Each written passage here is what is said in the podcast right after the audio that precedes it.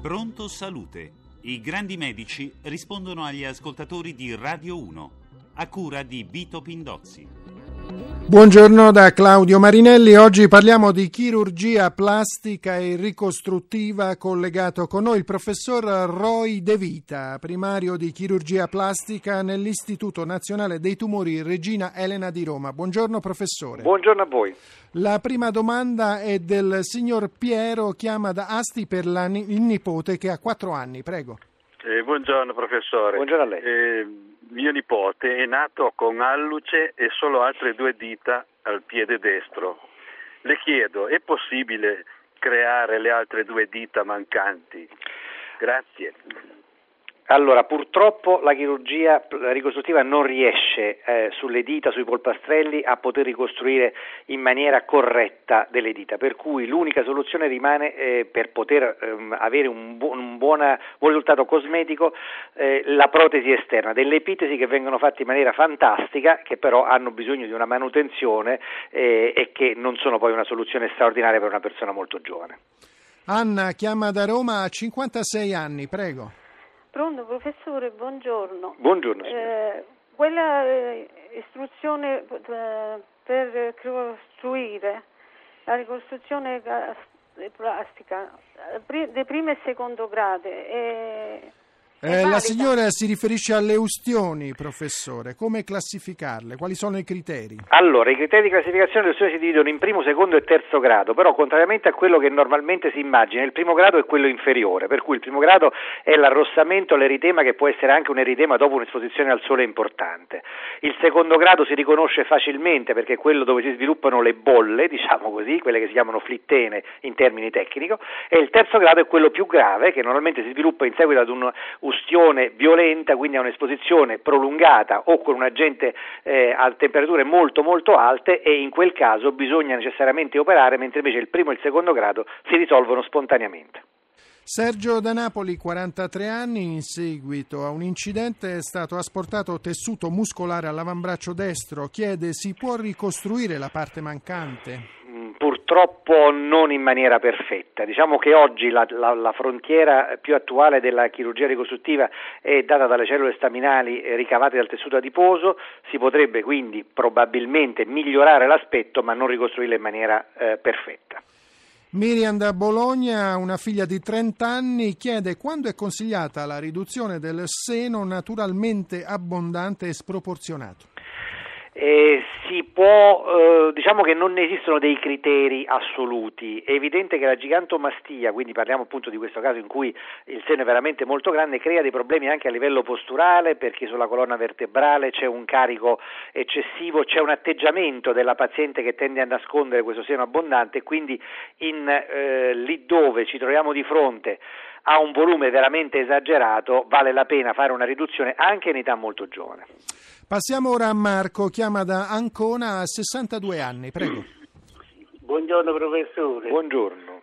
Quali sono gli interventi di chirurgia plastica eh, che il Servizio Sanitario Nazionale non paga? Allora, gli interventi che non paga sono quelli per estetica, perché tutto ciò che invece è ricostruttiva e quindi tutto ciò che viene dopo un tumore o per una malformazione o dopo un trauma sono riconosciuti sempre dal Servizio Sanitario Nazionale, gli interventi di estetica invece no. Ci ricolleghiamo a questa domanda con Riccardo da Modena, 55 anni, che chiede se l'intervento per la riduzione della ginecomastia in un uomo è coperto dal Servizio Sanitario Nazionale. Allora, ricordiamo che la ginecomastia è l'aumento di volume del seno in un uomo, quindi è un evento assolutamente non normale, siamo in patologia, di conseguenza è eh, previsto dal Servizio Sanitario Nazionale. La risposta quindi è sì. Ivana da Rimini, 42 anni, chiede se è possibile eliminare le smagliature dall'addome e dai fianchi, smagliature dovute a un forte calo di peso. Purtroppo no, e anzi invito la signora e tutti i nostri ascoltatori che hanno problemi di smagliature, e purtroppo sono tanti, a non seguire false promesse, a non buttare denaro perché a oggi non ci sono trattamenti veramente validi per poter non far scomparire, ma migliorare le smagliature. Abbiamo in linea Gabriella da Torino, 51 anni, prego. È possibile la ricostruzione del seno senza sostanze tossiche per chi necessita di usare i muscoli senza restrizioni e dove? Signora, non, non, utilizziamo sostanze tossiche perché sennò creeremmo un problema alla paziente, quindi al massimo possiamo utilizzare materiali protesici ma non sono mai sostanze tossiche.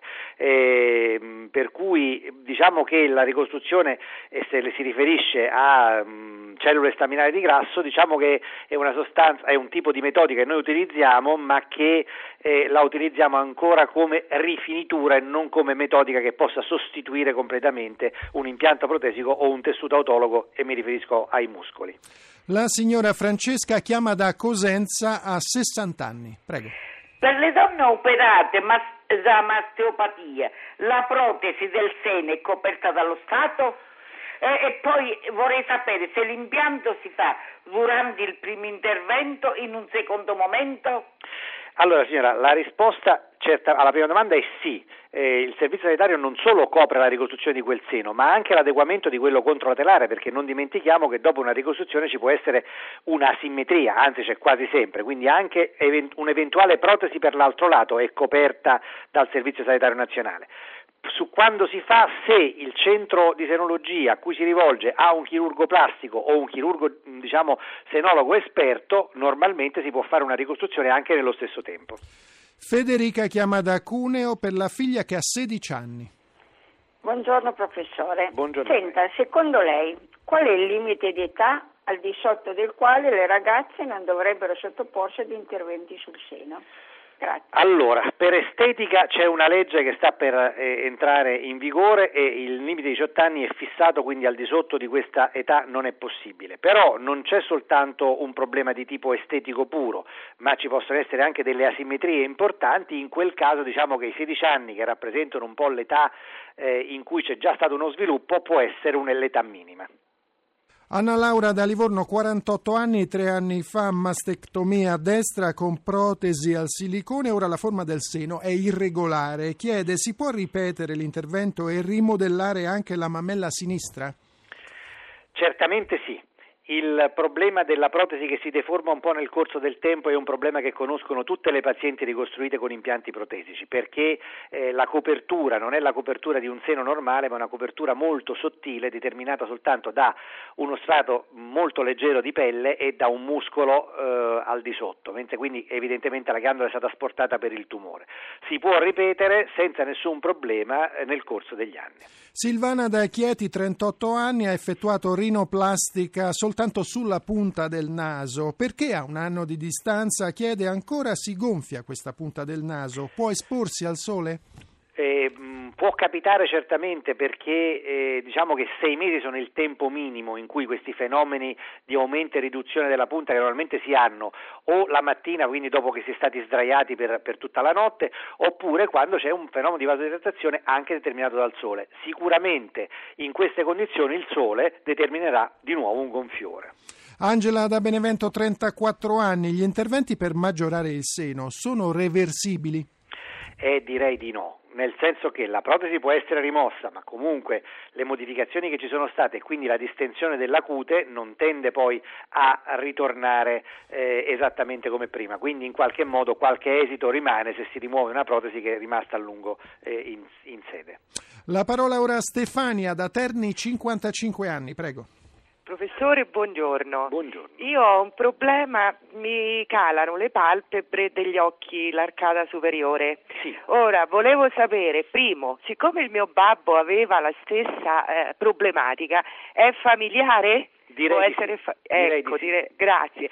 Poi io volevo sottoporvi a questo intervento. Ho letto molti trattati, mi sono informata. Vorrei sapere da lei che è uno es- massimo esperto in, Sì. in Italia, quali sono i vantaggi e quali sono le diciamo le preoccupazioni per l'occhio. Io Allora, vorrei- guardi, in mani esperte non è un intervento che le deve causare nessun tipo di preoccupazione. La blefaroplastica rimuove la pelle in eccesso che c'è che qualche volta rende talmente tanto pesante la palpebra superiore da creare dei problemi soprattutto a fine giornata quando il muscolo elevatore della palpebra è talmente stanco per il lavoro effettuato durante il giorno che non riesce più a dare una completa visione perché non si riesce più a aprire completamente la palpebra. Angelo da Catania, 34 anni. Prima del trapianto di pelle su una zona del braccio ustionata, bisogna far produrre in laboratorio la propria pelle? No, diciamo che la banca dei tessuti viene utilizzata nei grandi ustionati e serve come medicazione. Vorrei semplicemente fare una piccola parentesi e dire a tutti gli ascoltatori che avere la pelle in laboratorio non significa avere una pelle come quella che noi abbiamo sul nostro corpo, ma un sostituto biologico che è un, eh, una pelle cresciuta in laboratorio che non ha niente a che vedere con quella che siamo abituati a vedere sul nostro corpo. Ora abbiamo in linea Giovanni da Rieti, 41 anni, prego. Allora, professore, è possibile rimuovere un angioma dal viso senza che lasci segno? Direi di no, direi di no. Ci sono dei trattamenti con il laser che consentono, con la luce pulsata, che consentono di schiarire in parte alcuni di questi angiomi, bisogna capire quanta la componente diciamo cavernosa, tecnicamente si definisce così, quanto è importante, cioè quelli molto scuri possono schiarirsi un po', quelli più chiari possono eh, diluirsi evidentemente molto molto di più, ma scomparire mai, per cui alla fine i, risult- i risultati migliori si ottengono con il camouflage, quindi con un trucco eh, che viene effettuato in, con delle sostanze particolari. Sonia da Bari 31 anni, setto nasale deviato, chiede è possibile associare alla rinoplastica estetica la correzione dei problemi respiratori? Assolutamente sì, è una cosa che anzi si viene fatta molto spesso perché tante persone che hanno problemi di rinoplastica hanno contemporaneamente problemi funzionali sia di deviazione del setto sia di ipertrofia dei turbinati. Caterina da Firenze 50 anni, l'uso del laser per le rughe agli angoli degli occhi è risolutivo e quali sono le controindicazioni?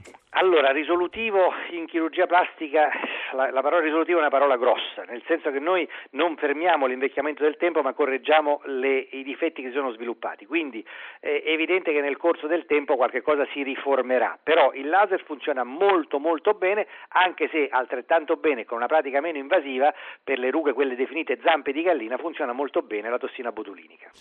La parola ora a Giovanna da Sassari chiama per la figlia che ha due anni, prego. Eh, professore, buongiorno. Eh, mia figlia è nata con il labbro leporino.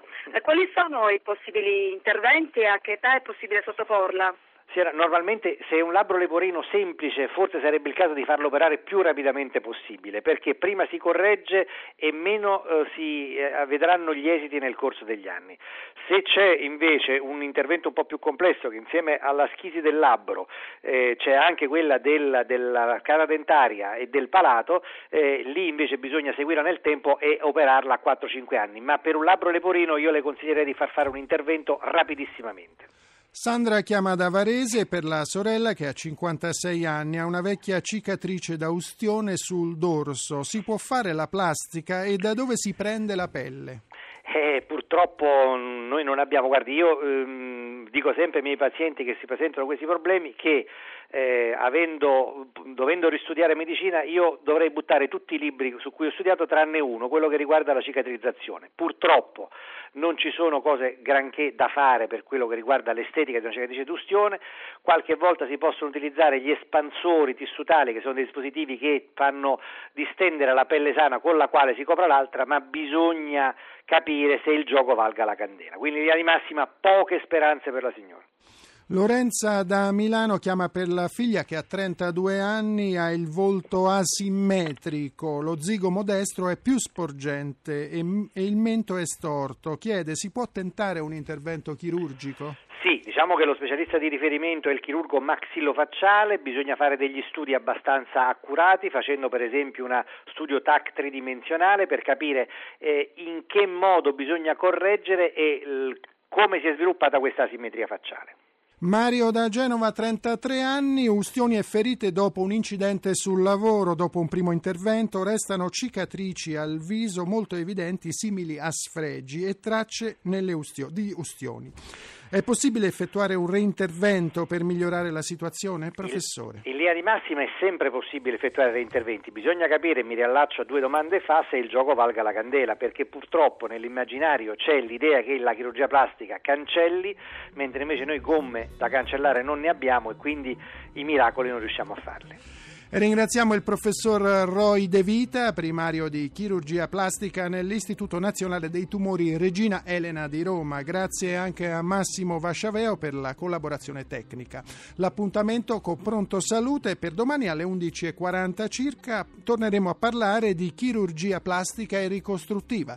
Per le domande, come sempre, si può telefonare al nostro numero verde, lo ricordiamo, 886 12 43, attivo dalle 8.30 alle 10.30. Da Claudio Marinelli buon proseguimento di ascolto con i programmi di RAI Radio 1.